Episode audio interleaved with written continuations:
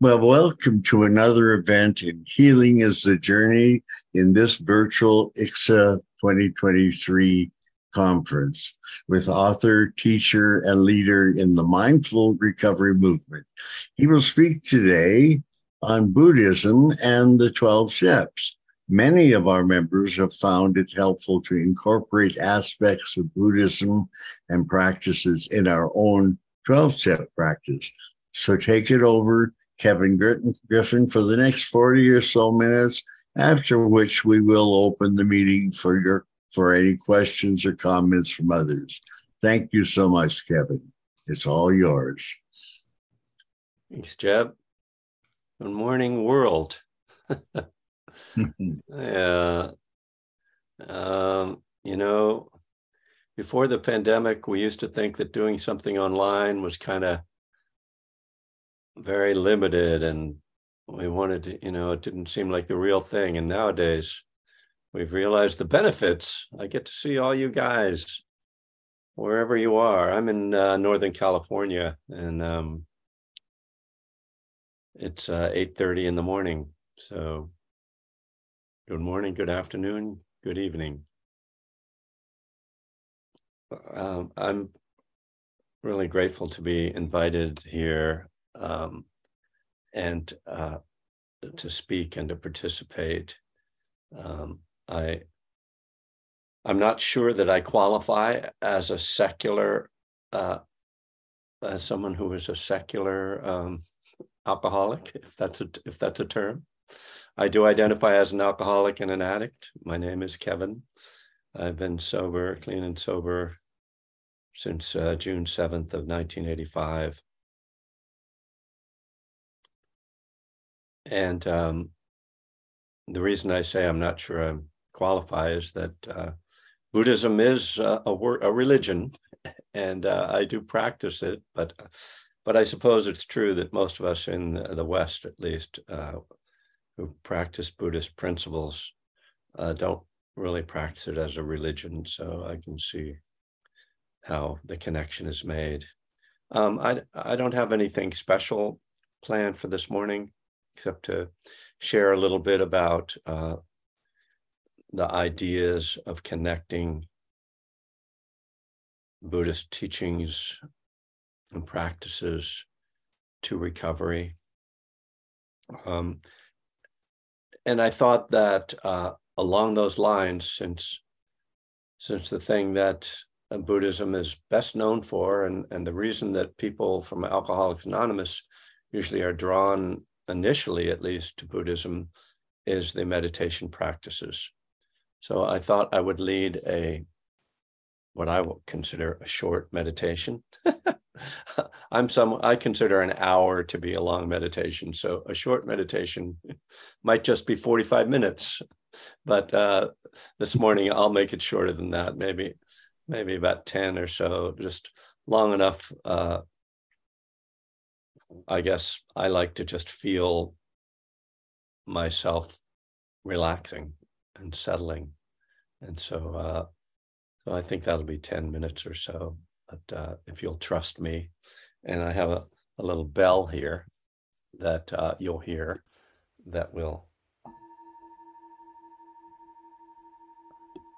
that will indicate when the meditation period is over. So, um, however you are sitting, or standing, or lying down, just coming into stillness. And you can close your eyes, or if you're more comfortable having your eyes open, just lowering your gaze. And beginning just by turning the attention inward to the feeling of the body at rest.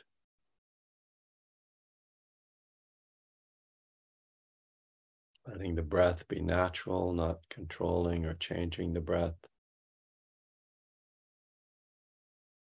And just having a sense of releasing any tension held in the body.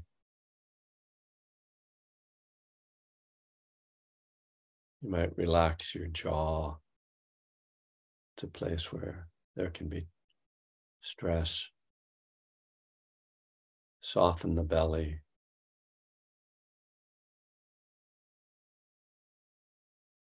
Let go of the shoulders.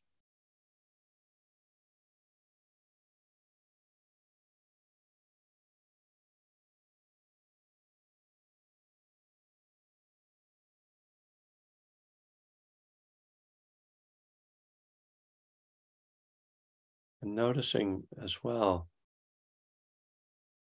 what is your mood right now? What's your mind state? How are you feeling? Trying not to judge that or resist that. Just right now, how is it?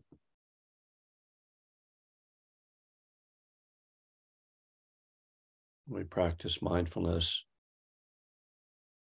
not to impose control or fix, but to become at ease with the way things are, whether it's pleasant or unpleasant, or just neutral. So acceptance is a principle of mindfulness, as it is with recovery.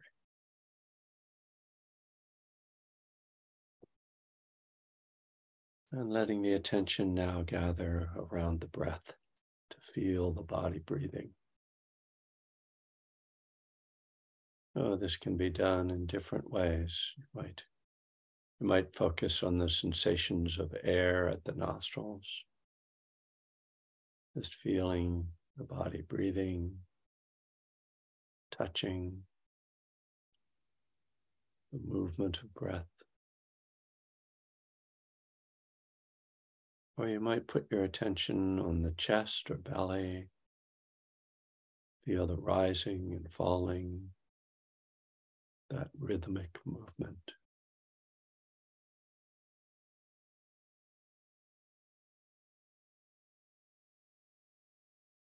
And we're not trying to block out anything, whether there are sounds in your environment, or sensations or thoughts. The breath is just a, a place to land, to gather the attention. If the mind wanders, that's fine. We just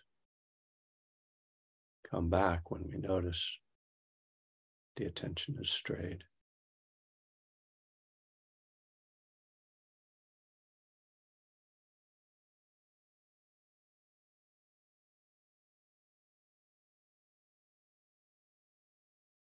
When we approach the breath in this way, it can be quite pleasant. Just relaxing, feeling the natural movement and sensation of breath. Breathing in and breathing out.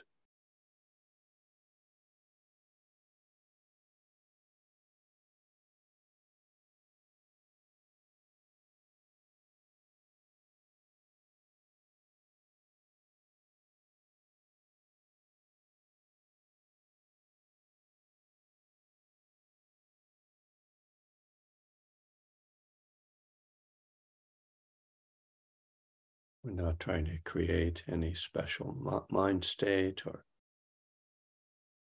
blissful experience. Rather, we are trying to be more intimate with the present moment just as it is.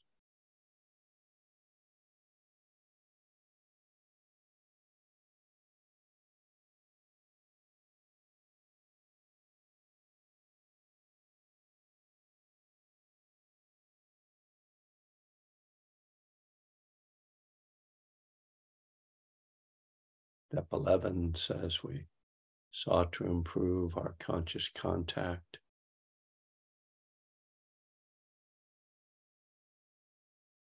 mindfulness helps us to improve our conscious contact with the present moment, with reality, with things just as they are.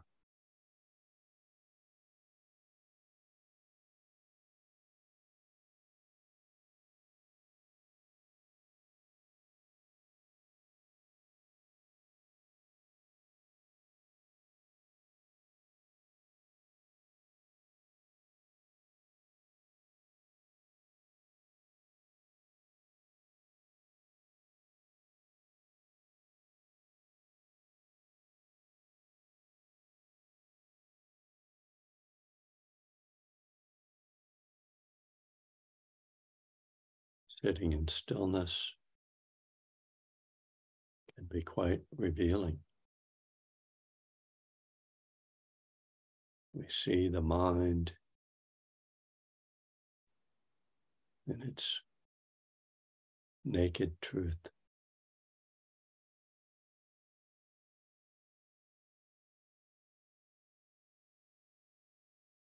And so we begin to see that we need to bring qualities of kindness, qualities of acceptance, compassion to our own thoughts, to our own feelings.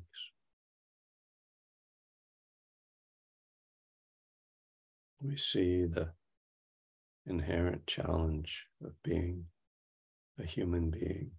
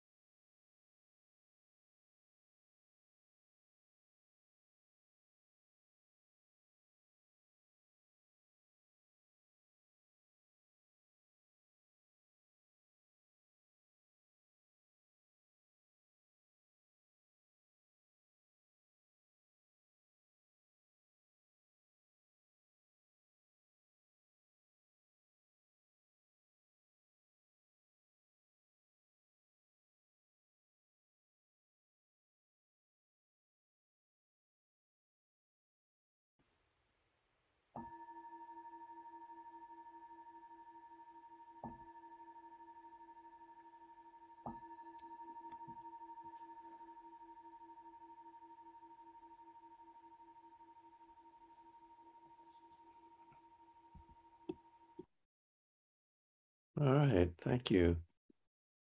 Um,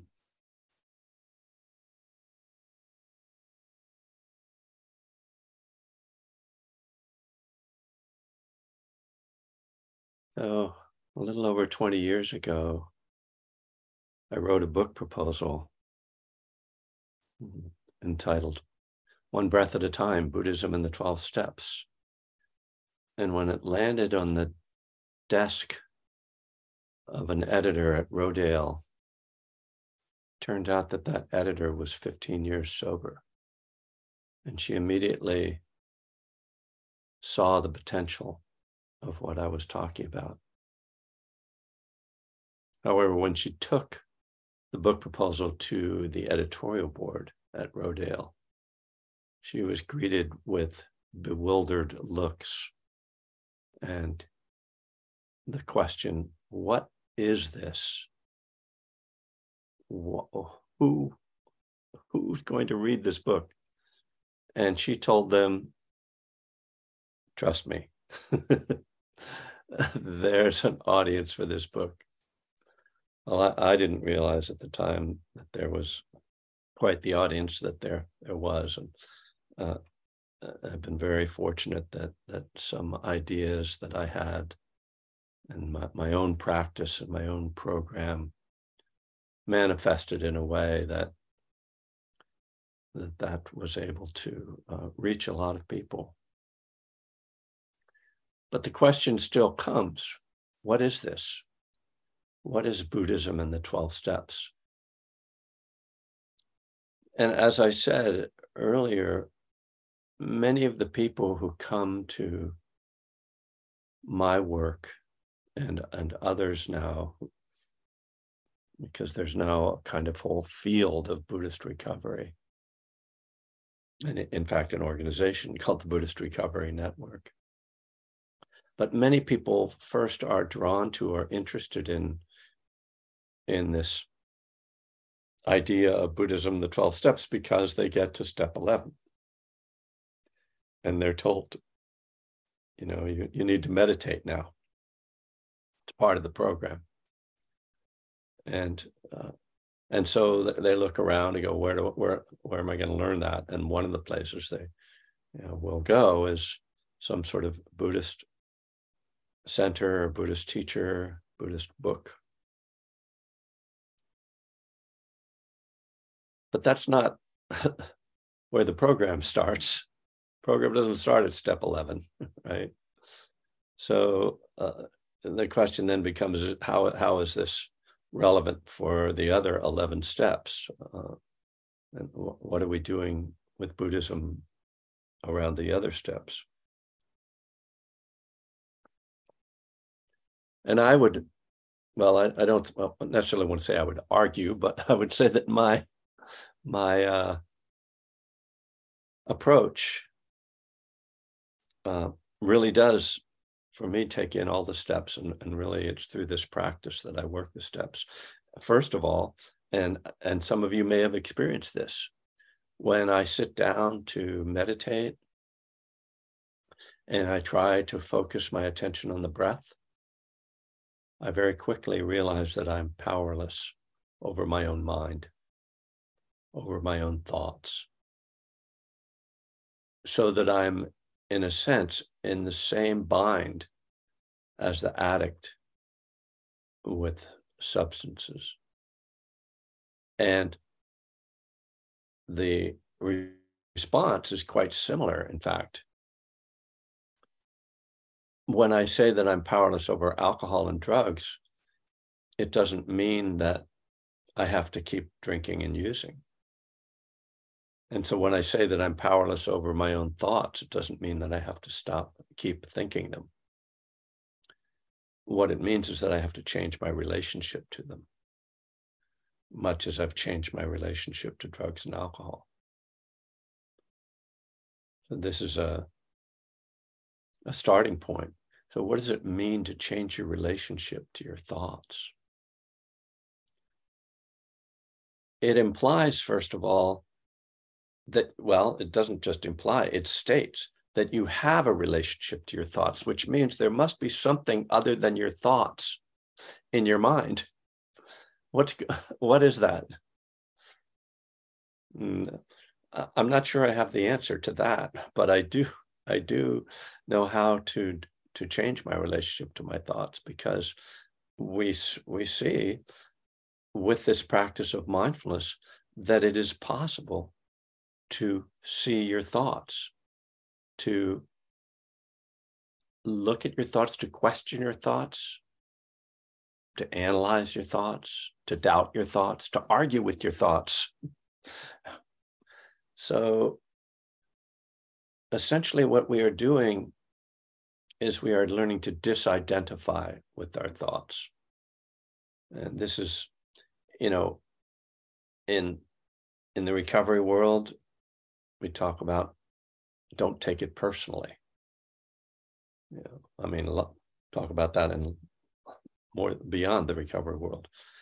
In Buddhism, the suggestion is that this very idea of yourself is a construction. So we start to see that our thoughts themselves are constructed out of memories, out of experience, out of conditioning.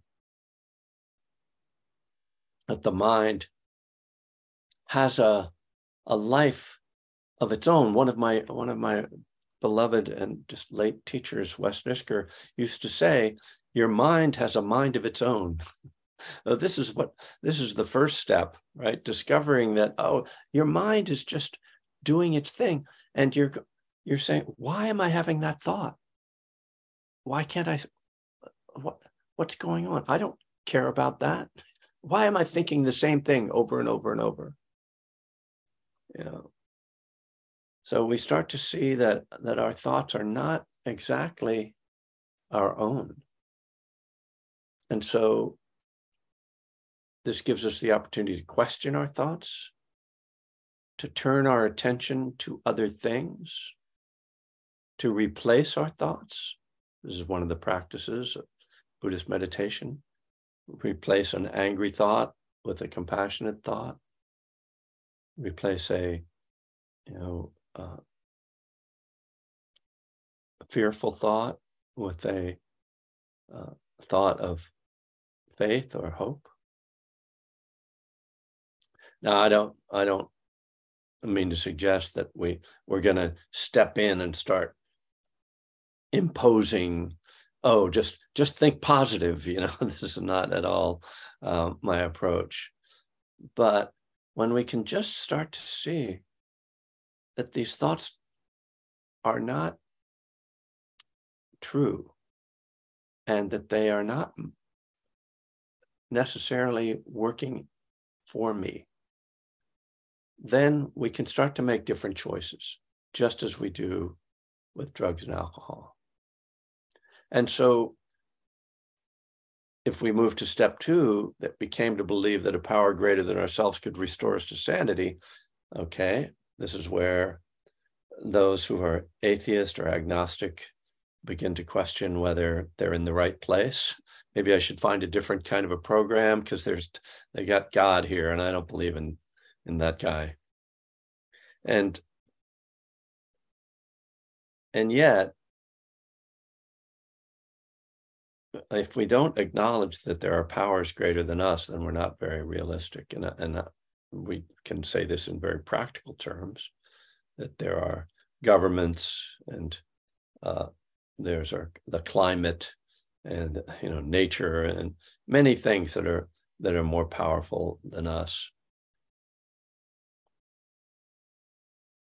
But in, a, in Buddhist terms, in terms of applying the twelve steps to our recovery, it means that we are going to look to the teachings of the Buddha for some tools that can help us to heal, to restore our sanity, right? And restored to sanity to me means, you know, a kind of healing. It, it's emotional, it's spiritual, it's ethical, it's uh, operating on multiple levels, that, that restoration. And it turns out that the Buddha has his own kind of set of principles called the Eightfold Path that are meant to do this very thing, that are meant to restore us to sanity. And in Buddhist terms, that means to come out of delusion. There are some key elements of, of what the Buddha calls delusion. The first one is this delusion of self, of identity. There's the delusion of permanence.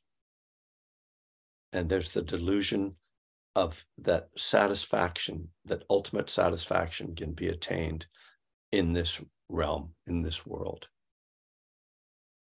And the Buddhist path makes us look at those premises, the premise of permanence, of satisfaction, of self, and question them and see how they lead to suffering, and then learn to let go of that viewpoint and change our viewpoint. So the power, the first power that we draw on when we're working with Buddhism and the twelve steps is the power of mindfulness, because mindfulness is about seeing reality. It is about seeing what is true. And if we are insane, as this step two suggests, if, or as Buddhists would say, deluded, or if we are living in what's called ignorance, or we might say in recovery terms, denial, then what we need first and foremost is to see what is true, what is real. And mindfulness is this direct gateway into that, to seeing what is real. I mean, the first problem with that is the very reason why we became addicts, which is that reality is, is challenging to face. It means facing my own mind, facing my own emotions, facing my own responsibility in the world. But this is recovery, right? This is what recovery is about, is turning away from our deluded, escapist way of living and turning toward the truth, turning towards an authentic life. And so mindfulness starts is a training. And as I said during the meditation, it improves our conscious contact with reality. We start to, we start with the body, feeling our body just as it is. And then we start to tune into subtler aspects of our experience, the felt experience, the emotional world, and the mental world, the thought world. And what people usually discover in that process is that there is a tension, a, a even a conflict between what we would call I, we'll just posit between myself and my body. There's, it's uncomfortable, or I don't like it. My feelings, they're unpleasant. I want them to be different. That's why I got high. My thoughts, they're, you know, stressful. They're anxious. They're depressive. They're, you know, and this isn't to say that all these experiences, that your body, feelings, and mind are all negative things. But when we sit, stop and sit down and with just ourselves, with no distraction, these things will appear. And so the first thing we have to do is learn how to be with those experiences of body, feeling, and the mental world, the thought world. And this is what step three is. We turn our will and our life over to the care of this process, this Eightfold Path process, which includes mindfulness, concentration, effort. It also includes morality and sobriety. It's one of the five precepts: not lying, cheating, stealing, not harming others in any way. And it includes having clarity, what's called right view, understanding how things work. You know, one of the delusions of addiction is that we can make the world fit into our own preferences of how things should be. And the, the idea of right view is that there is, there is a principle, essentially, of cause and effect, right? The law of karma. Not a magical law, but rather just cause and effect. If you do wholesome, take, this is, this is Buddhist language. If you take wholesome actions, there will be beneficial results. If you take unwholesome actions, there will be unbeneficial results. It's pretty simple, but as addicts, we really tried to get around that one. We thought we could screw around and still get what we wanted and still be happy, and, you know, and nobody would mind, you know, and, and it just doesn't work. So turning it over is really about engaging in this process. The, the traditional way of describing this is called Sila Samadhi Panya, morality or ethics, which is the, the beginning of recovery. It's the foundation of recovery, living an ethical and, as I say, a wholesome life. Then training the mind, samadhi, that's the meditation that's, that trains us to be able to see clearly. And then the last step here is panya, wisdom. So this is a a, a training, a gradual training that we engage in, much like a recovery process, right? Recovery isn't just stopping drinking. There's a whole healing process that has to go on. We have to change our way of thinking, of our way of viewing the world. And, and hopefully we develop and cultivate wisdom. So let's say, I don't know if I'm going to go through all twelve steps here because I have limited time, but um, I at least want to get into the inventory process. So let's say that we've engaged in this kind of process. We've seen, okay, I'm powerless over my mind. I'm going to turn it over to this process, this mindfulness and cultivating mindfulness. And, and I will add an, another essential piece of this is cultivating loving kindness or uh, compassion, or cultivating not just, you know, to be, to see how things are, but to bring in a quality of kindness. And I've turned my will and my life over to this process, right? To the care of this process, important term, right? It's it's not a neutral thing that we're turning our it over to. We're, there's a trust inherent in this that we're going to be cared for.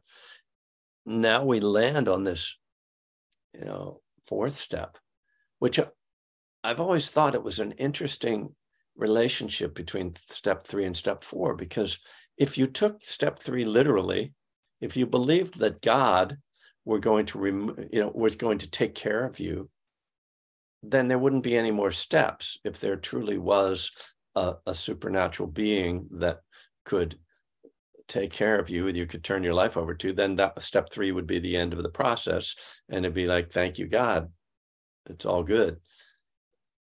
In fact, what uh, what happens is that we're thrown into this very challenging part of the, the steps, the inventory and amends process, four through nine. And, and so my sense of that is that step three, as we, as is often pointed out, is just a decision.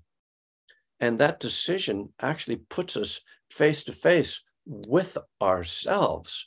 We turn our will and our lives over, and we discover that, you know, it's not enough to just make a decision.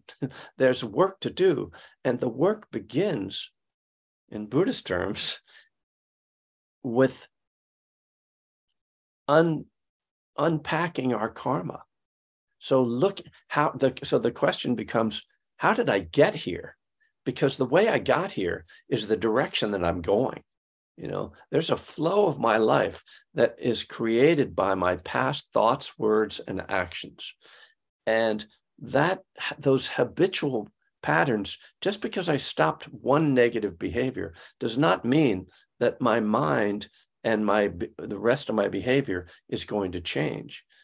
What, what it means is that I have enough clarity now to actually look at the underlying causes, habits, behaviors, beliefs that got me here in the first place.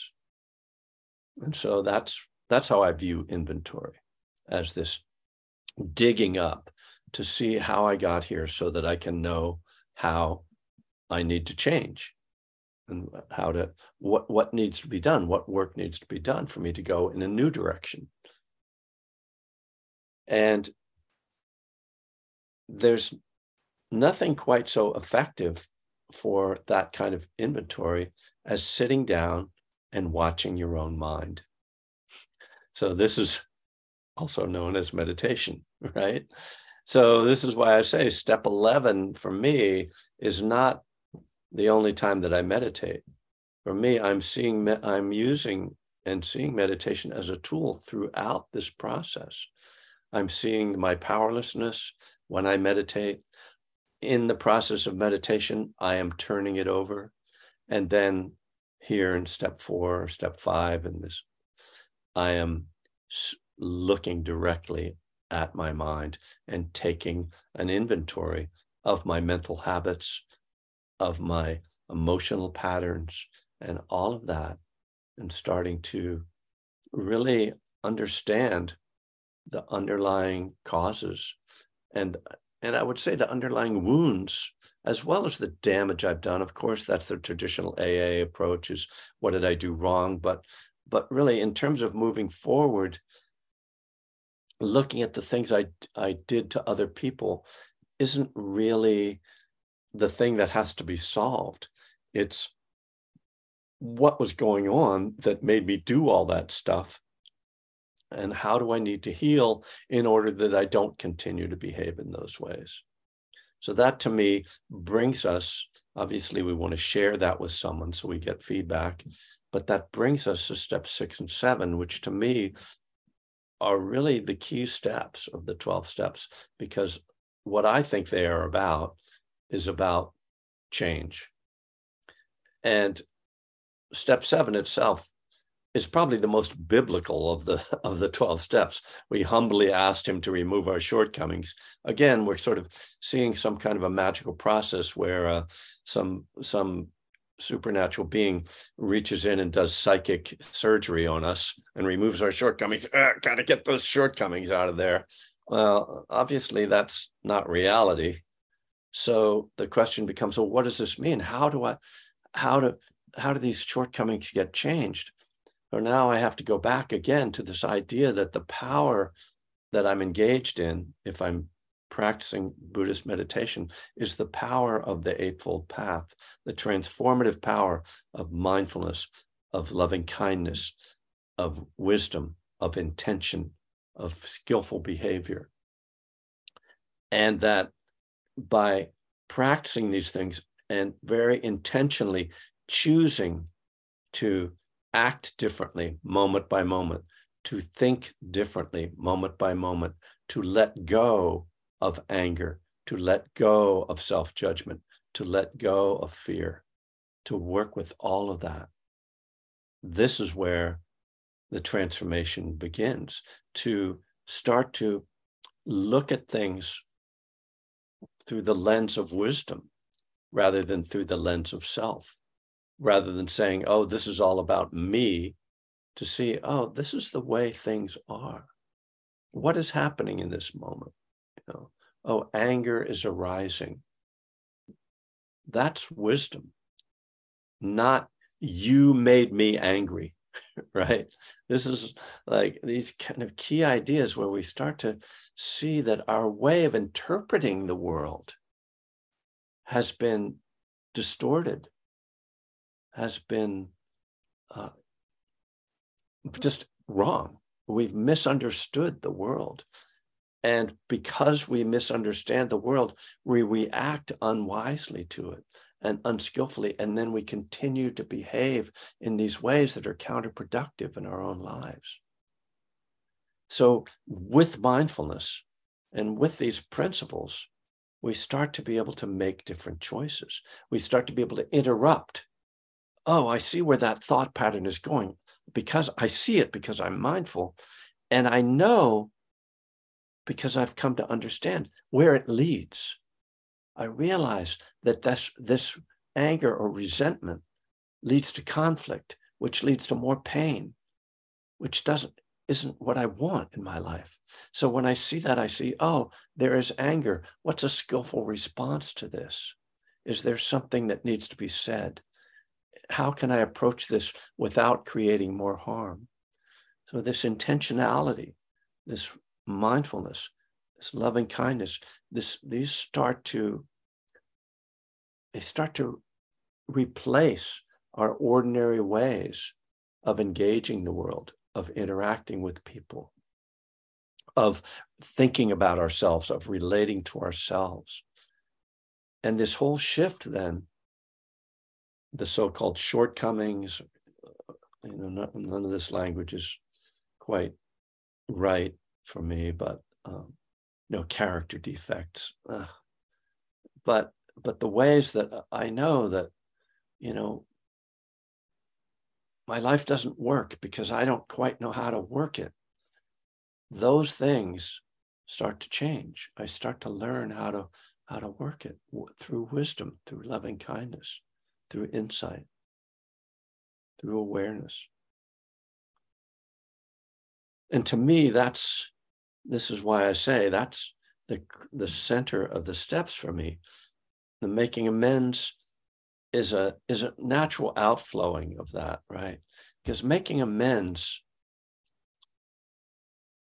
really happens as a result of not, I don't know, I don't know if that's quite the way, right way to put it, but I'll just say this for now to, to try to get across this idea that the making amends process is very much at a, a process in which we stop identifying with our own, uh, with uh, you know, the negative view of ourselves. Because to make amends, if we if we believe that we are bad people who did bad things and that we have to, you know, ask people for forgiveness, then we're carrying, we're still carrying the wound. But when we realize, oh, we were just, you know, uh, I mean, it, you know, it says restored to sanity. Uh, but if, you know, if we see ourselves as wounded people who done did unwise things, then we don't see it as a so much personally, and and there's a letting go in this process. It's we're not afraid to be wrong. We're not afraid to admit a mistake. For me, before I was sober, I could not admit that I was wrong or admit my mistakes because that felt like a threat to who I was. But when we let go of trying to protect the ego, then there isn't a problem in making amends because there's nothing to protect anymore. So this is the freedom that comes in the, re- it's meant to come in the recovery path. That's a spiritual awakening, right? That we don't have to protect our ego anymore. And it's clearly a Buddhist insight as well, that we don't have to protect this illusory ego. So I think that's enough. I've gotten you to step ten. Step ten is just a reiteration of four through nine. And we've been meditating and we've had our spiritual awakening. So just practice these principles in all your affairs and you'll be good to go. So thank you all for listening and uh, and showing up for yourselves. And uh, we have some time if people want to ask questions or make comments. And and uh, I think Jeb is going to be in charge of uh, running this part of the show. We're gonna. Are people putting in? Uh, can they put questions in the chat or? Did they raise their, oh, I see some raised hands. Wonderful. Skylar.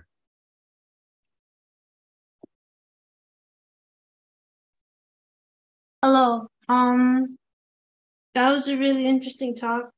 I really appreciate that. I got to come here today. Um, there was something that I have written down about trying to find it. Uh, turning away from the anger. It just was about like how, oh, the, the a power greater than yourself. So like turning over the these basic Buddhist processes, like that's what, so it's like I struggle with that. And I avoid um, recovery rooms when it's like, when it has to do with anonymous groups, because it's like, I don't believe in God and I'm pretty atheistic and agnostic. But then it's like the idea that I'm this power that's greater than myself as a tangible, like, thought process. It's like these Buddhist principles that are like literally outside of myself. That makes more sense to me. So I appreciate you saying that. Thank you, Skylar. That's exactly how I think of it. Because, you know, we have this in our, in Western culture, this Abrahamic tradition that the three major Western religions come out of, you know, there's this, I, I think actually theologically uh, inaccurate view of God as this being, and particularly the a ridiculous notion that God has gender, and that and that God is some being that intervenes personally in our lives. Makes no sense. So, um, but we also can see that we're not in control of things. So the question, you know, the kind of approach, I think the question the Buddha was asking in a way is, what what does run the universe, right? And I, kind of his, his answer is cause and effect, if I dare say. Jose, Jose M. Thank you. I'd, I'd like to interrupt. We do have a timer because there's so many people here. Mo is the timer, and he will oh, ring uh, a bell or something at two minutes and forty-five seconds to ask you to wrap things up so we can move on at your three-minute maximum to the next person. Okay. Please go ahead. Thank you. So Jose from Michoacan.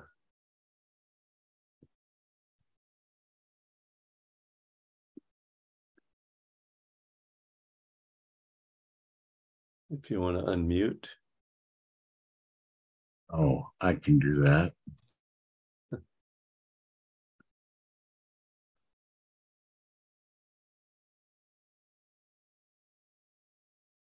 Well, do we want to move on to the next person? No, we're still trying here okay. now.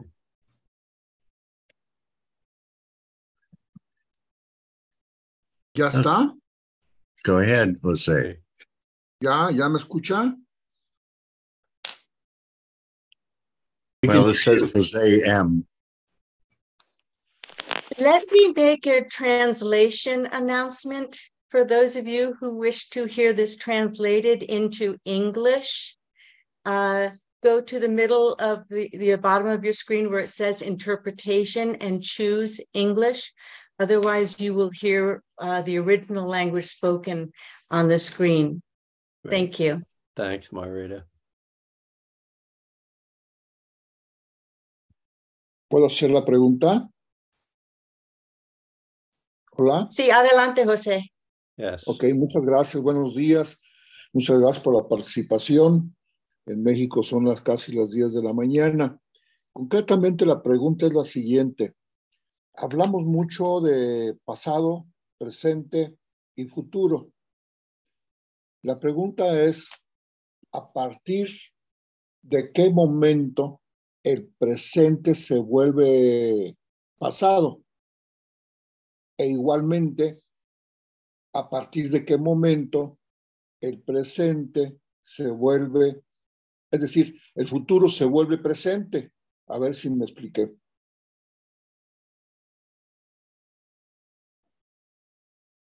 Okay.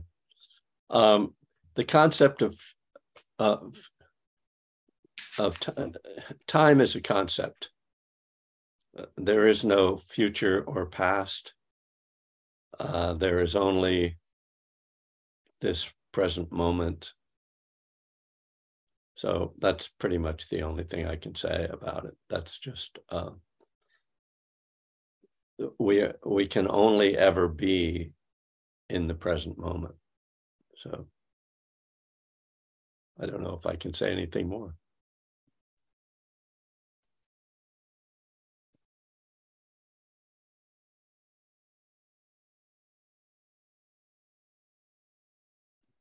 I mean, okay, could, Chad. Yeah, please. Yeah, Chad, go ahead. Hello. Uh, thanks. I'm Chad. I'm an alcoholic. And uh, Kevin, I have to say, I, I love your book. Um, and I have recommended it to several other people, the One Breath at a Time. And I, I just got the workbook. I'm excited to go through it. I have a friend uh, who's been sober for more than twenty years um, and, and in A A that whole time and uh, could not get through step three. Uh, until he read your interpretation. So, uh, you know, I have to say you are um, touching people and, and really making a difference.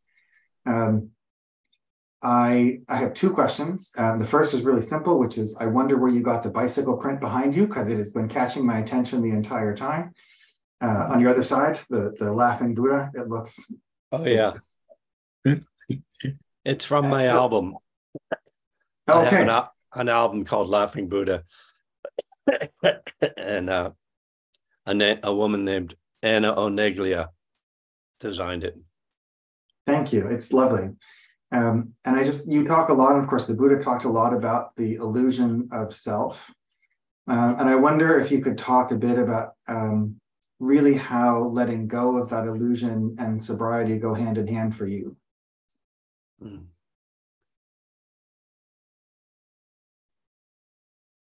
It'd be easier for me to talk about the bicycle print, but uh, um,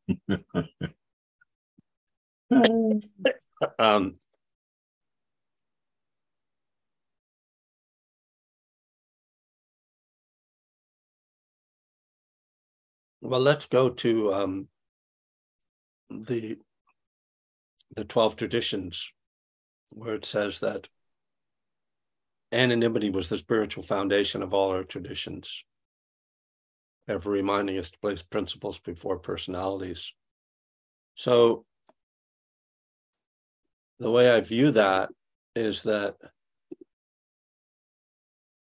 it's telling us that attachment to self is the cause of suffering. And that when we come to a meeting, we are letting go of self. And anonymity is, by definition, letting go of self. It's letting go of identity. And we just see that when, so clinging to identity isn't just about this is who I am, but it's about my opinions, you know, my views, my stances on things, my belief system.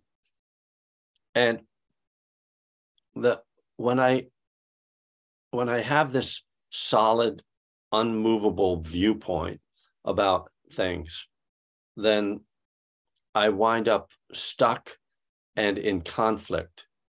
And so when I realized that, you know, myself is a construction,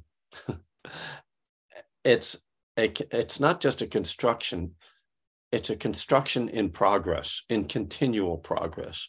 It's being d- built and falling apart and changing continuously. So that that allows me to not be so attached to my beliefs, to my, you know, I mean, like a classic question, like, well, it says, you know, you're going to be reborn in Buddhism. Well, do I believe in reincarnation? Do, do I need to take a stance on that? Uh, you know, and you and you wind up, well, this is true, this is not true. I I don't know. I can't remember. I don't remember my past lives. So just just letting, it's really about letting go of beliefs to me, and, and not staying uh, In, in these, you know, when I got sober and my early recovery, I was a ver- very strictly following the twelve steps and believed that everything they told me in A A meetings. And I don't believe all that anymore, because that's, I've questioned it, and I, you know, I haven't sort of tried to cling on to that. And I see people who get very stuck with one idea, even though it's not working for them. So anyway, that's just one, one thing that comes to mind. I hope it's helpful. There's so many hands up.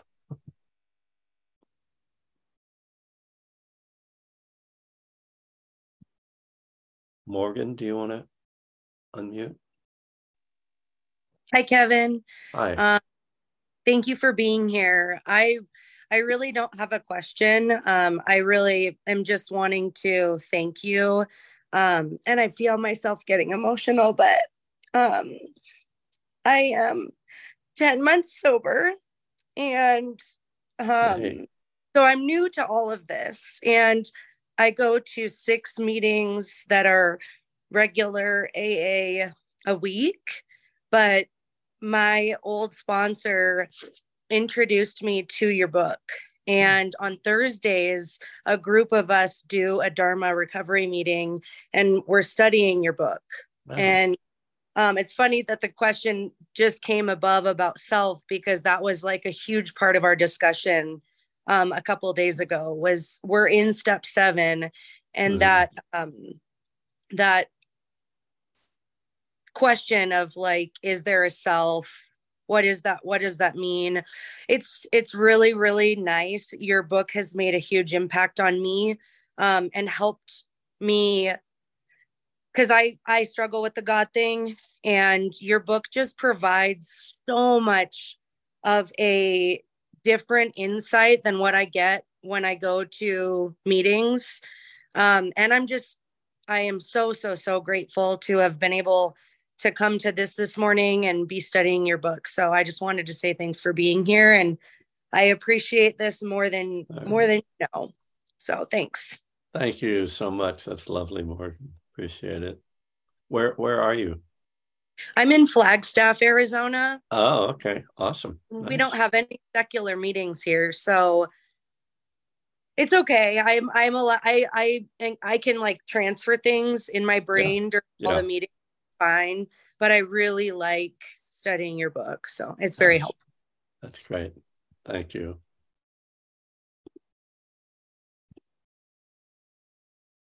So I see Sakia Sue, is that, that right? Hello, everybody. Thank you so much, Kevin. I, I got so much out of your presentation. Um, I've been in the A A program for many years, about twenty-eight years, and I've gotten a lot from this conference. One thing I heard the other day was somebody said that A A teaches you how not to drink alcohol, but it really doesn't take care of the whole rest of your life, your mindset. Well, in twenty twelve, um, I made a geographic to Florida from Arizona and met a Buddhist group there. And um, and the, the way that they said, everybody welcome. They did free meditations every day at lunchtime. And I, I just, I was attracted to it. You know, it was like, had little, this little golden temple, like in the middle of a barrio, basically. So um, I want to say that it really changed, uh, it really amped up my program. Um, I'm not a religious person, but I am spiritual. And I've always believed that there were, you know, in my opinion, many spiritual elements to the universe. Um, when when we talk about, I was a goddess worshiper since I was a child. I'm like, I don't think there's some big guy in the sky who has white hair and sits in a chair.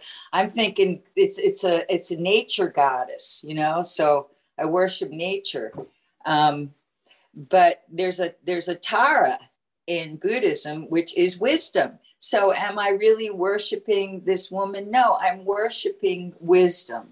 And the same thing with, like, you know, you have all these different deities. Avalokiteshvara is worshiping compassion. You know, that's compassion manifested as it appears to the individual. So um, I've incorporated a lot. I think this time around, I'm I'm a retread because I stopped smoking pot. And six and seven is where it really started to change. Yeah. You know, I said, am I entirely ready? And am I going to give up all these, you know, personality quirks? Am I ready? Am I ready? And that's when I really started to see the whole picture more clearly. And it's a lifetime process. Mm-hmm. It doesn't happen overnight. Thank you so much. I'm going to get a copy of your book. I'm also in Arizona. Hi, Flagstaff over there. All right. Bye. Thank you. Thank you. Thanks for your share. Claudia? Gracias, eh, compañeros. Muchísimas gracias, Kevin, por eh, lo que estás compartiendo. Eh, me gustó muchísimo lo que hablaste sobre el ser, el, de esto, que de esto se trata, ¿no? Este, el programa y las herramientas que nos proporciona el budismo de ser mejores seres humanos, y eso me, me vuelve mucho a mi centro. Eh, mi dificultad con esto es que creo que, eh, por otra parte, no he desarrollado herramientas de autocuidado. Entonces paso de la compasión y comprensión de otro ser humano, evento, situación, a verme en medio de los procesos de otros que llegan a lastimarme y afectarme. Y entonces yo quiero saber cómo puedo darme cuenta hasta qué punto estoy siendo compasiva y hasta qué punto estoy siendo negligente conmigo. ¿Cómo puedo detectarlo? Gracias.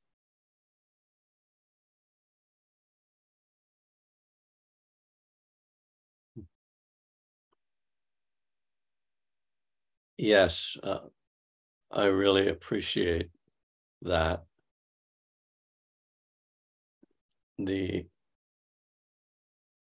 suggestion that we should take care of others and that, you know, in particularly Bill Wilson's version of the twelve Steps, he was talking about his own personality, which was very self-centered. However, many people are just the opposite of that and are centered on other people. And as you suggested, it can be more important to learn to take care of yourself than it is to necessarily take care of others. So there is no one way to approach recovery or spiritual pra- or spiritual path.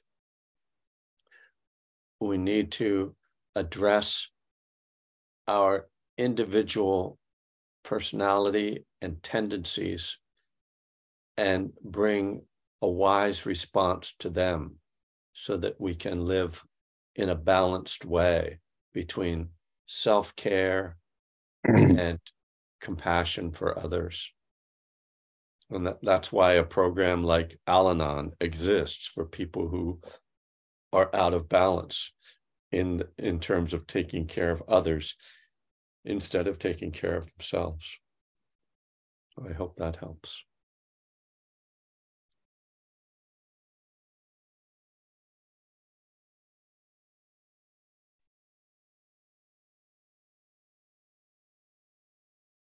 You're good, Miles. Go ahead, please. Oh, thank you. Hi, everyone. Uh, thank you, Kevin. I'm, I'm Miles. I'm in Devon in England. Uh, really good to hear you, Kevin. I read your book some years ago, and, um, you know, it's interesting, that old idea, when the student's ready, the teacher teacher arrives. And, mm. um, you know, I've been around regular A A for, well, it's been about thirty-four years I've been sober. So, like, you know, when I first came in, I, I had a, a really low sense of self, but working through the original A A began, and with the help of really good, kind-hearted sponsors and gentleness and, you know, um, firm love, I was very lucky, um, you know, began to develop a, a stronger sense of self. And that was when questions started getting asked about, hey, I'm not so sure about this in A A. Have I got the right to question it? And And so I did, and, and now I find myself in secular A A, uh, not only in secular A A, but in Dharma recovery and a, and a connection with Buddhism, which is really important to me. I go to a lot of retreats, and, um, you know, a twelve-step in Buddhism is a wonderful combination. What I found is that when I'm around people who are practicing Buddhists, they don't have to be in recovery, but that same vibe that I get in the Sangha with, with practicing Buddhists is very similar to the folks I get in, in recovery. And, and that's really, really important. I could say that that is much more so than it was with, you know, the general public in, in ordinary A A. And also in secular A A, I feel that. So, so I feel quite blessed these days that I've got these two recovery twelve-step groups that verge. Secular is much more loving, I find, much more free thinking. Uh, and and so is Buddha, and so is Buddhism. Um, so so I just wanted to thank you for, you know, being in there and doing the job that you do, and uh, and and allowing, you know, these kind of crossovers that are so important, because, you know, the Eightfold Path for me is the equivalent of the steps and a lot more. Yeah. And and every one is preceded with whys. Why is this? Why is that? Why is that? Um, but I think it's only because I've had a little bit of time sort of going through the, uh, being in the trenches, you know, in ordinary A A, and yeah. struggling through the steps to be able to come to this place where, you know, there's a whole, there's a lot more out there for me to learn. And, uh, okay, thank you. Thanks, Miles. Uh, I'll just say, you know, that when I started to engage in this work and write about it, it was very much with the idea that people who started in A A and worked the program, that I saw that a fair number of people kind of hit a wall and needed something more. And that's what I, that's who I was trying to address. It's not true for everybody. Some people are completely fine with just working the twelve steps. but uh, there are enough that uh, need another path that, that I thought it was important. And uh, um, so, yeah, but th- so thank you. Anyway, I'll leave it at that. So we're not. Kevin, I'm Tim. Um, I really appreciate your talk today. I got so much from it. Um, I asked a question of a Buddhist teacher the other day about the concept of of God, and and got a response that, in some sense, you know, everything's all interconnected. You know, we are one big system of a multitude of different beings, and that all of us together, in some sense, create reality and what reality is, uh, which kind of goes back to the whole concept of karma, that in some sense, as we each make choices, uh, that changes reality. So do, do you somewhat think of, of a higher power being the overall reality of everything? And is that a good concept of, of living in reality and in a more, you know, peaceful acceptance of everything that happens? Well, I think the the short answer is I wrote a book, not my second book, which is, I've actually just got the rights back to it, and I'm changing the title of it, but it has been known as A Burning Desire, Dharma God and the Path of Recovery. And it was an attempt to look at the different elements of Buddhism that can be viewed as powers, and particularly how you could turn your will and your life over to those powers. So my, so fundamentally, Fundamentally, my approach has always been practical. It's not theological. Like, it's not really important to me to define God in the big picture. The question always has been for me, how do I turn, how do I turn my will and my life over to a Buddhist higher power? Not what, uh, you know, not to necessarily give an overarching explanation of what that is. The, the, your, the, your Buddhist teacher, I, I'm not un, unhappy with that definition. It it concerns me when uh, I was afraid, and I'm glad you didn't hear, oh, there is no God in Buddhism, because I think that's a very limited understanding of what God means. I think one of the big problems in the world is that we define God in unhelpful ways. Um, and in any case, yeah, I think that's, I'll, I'll leave it at that, that, that uh, you know, I'm mostly interested in how do we turn our will and our lives over to something, you know. Yeah, thanks for asking.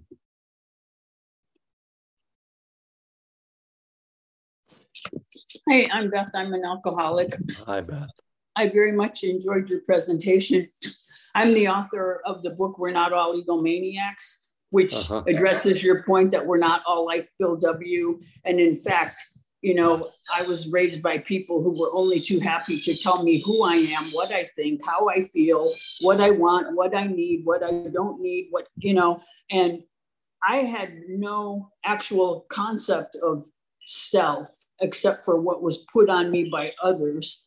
So a lot of my recovery has been about building a sense of self that's right. congruent with my own um, feelings and drives and interests and values, and, you know, just putting something together that feels like a safe home base inside of me. And then I started hanging around people that were doing Dharma recovery, and, the, and they're all saying, you got to get rid of that. And it freaked right. me out. That's not helpful. But I did hear you say something about self-care, so you acknowledge right. yourself. So absolutely. Could you, could you comment on that? That's that, a really good question, Beth. Thank you. And, and I think there's a lot we could talk about, but but to your question, it, it goes to something that was said by, I think, John Wellwood, but in any case, uh, some years ago, we have to have a self before we can let go of self.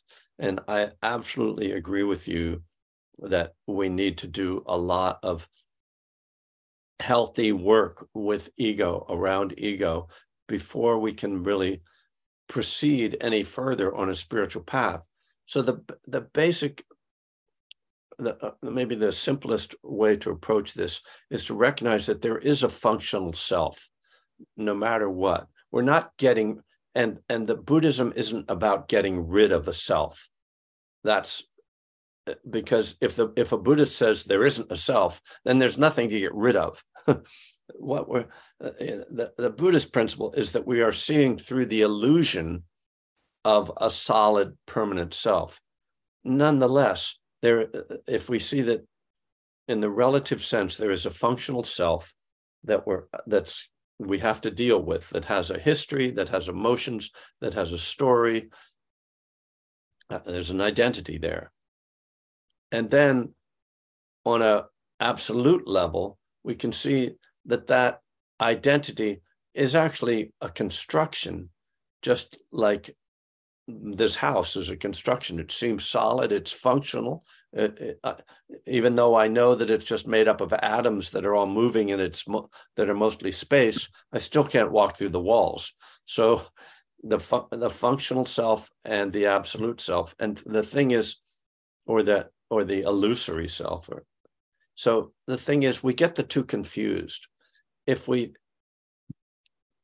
if we are overly attached to one or the other, if we're attached to the functional self and don't realize that it's actually a construction, then we spend our lives trying to build it up, which is the Bill Wilson problem, right? Which you're talking about. But it, we can also spend our lives tearing it down. And neither of those is helpful, right? Those are both harmful approaches to that self. We see that, I see the functional self as something that has to be taken care of because it exists, it's a reality. And my relationship to it has a lot to do with my happiness. If, if I am angry with myself, I'm suffering. If I'm glorifying myself, I will suffer because that glorification will end.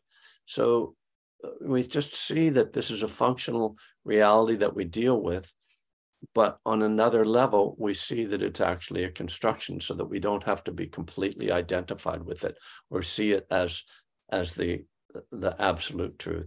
So I, I hope that gets to something of the question, but it, it's mostly just to, uh, finally to say, Buddhism isn't a belief system. It's a practice that is meant to reveal insights. And the insight into not self is something to be explored rather than to be believed. We're running out of time, Jeb. Let's, yes, let's... thank you, Kevin. We only have about five minutes left yeah. before we have to wrap up. So I apologize that we can't get to everyone. So I hope you will continue to share with one another. But Kev, thank you, Kevin, so much. And you brought up so much of my personal history that, you know, when I was still an, an evangelical charismatic Christian, I actually called myself a hyphen, hyphenated Christian because I was trying to practice and incorporate the Noble Truths and the Eightfold Path as the ideals of the kind of person I really wanted to be. And then when I came into A A in my fourth step, the last process of which is to write down a sane and sound ideal for my future relationships. Of course, those things ended up in there. But A A and you people like you helped me to tap into that potential. And that's what I look for for everybody. And your generosity of your time and your message and your experience today is, I know, greatly appreciated. And I hope everyone realizes that this session, like others, have been recorded and they will be posted on a a secular dot org with the recordings of other uh, of the previous two virtual conferences. So that's amazing. And uh, I, the next session, of course, is going to be, be Bill Schauberg, who's going to be talking about uh, f- from religion to spirit, spiritual, spiritual, from religion to spiritual. And that should be very enlightening, even though he's talking about the Bill's evolution in those early years. I think we can see that A A as a whole is slowly moving from religious to spiritual, and you are a big part of it, Kevin. So love you, man. Thanks, Jeb. I, I put my website in the chat. Um, it's kevin griffin dot net. For, I know some people didn't get to ask questions. You can email me through my website. Or if you Google Kevin Griffin, I show up usually. I'm not the guitar player for Better Than Ezra. He's the other person that shows up. So um, thank you. And that's exactly the way I found you. Oh, good, good. Yeah.